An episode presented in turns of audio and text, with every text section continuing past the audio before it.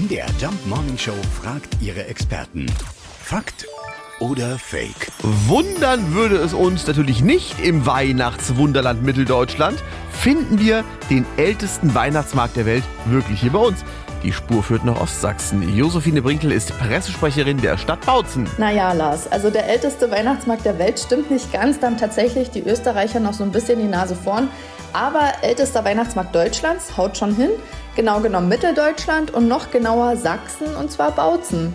Wir hier in Bautzen haben mit unserem Bautzener Wenzelsmarkt den ältesten Weihnachtsmarkt, der in einer Chronik genannt wurde. Wir haben das belegt von einer Historikerin. Wir wurden vom Rekordinstitut ausgezeichnet. Denn zugegeben, es gibt da ja immer so einen kleinen Streit in Anführungsstrichen mit Dresden. Die behaupten ja auch, dass ihr Striezelmarkt der älteste Weihnachtsmarkt Deutschlands ist.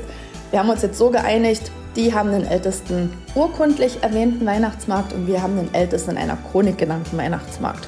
Genau, und der findet wieder statt vom 25. November bis 22. Dezember.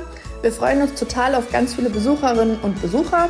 Und wenn ihr Lust habt, könnt ihr natürlich auch gerne vorbeikommen. Also, der Wenzelsmarkt in Bautzen ist wohl der älteste Weihnachtsmarkt in Deutschland.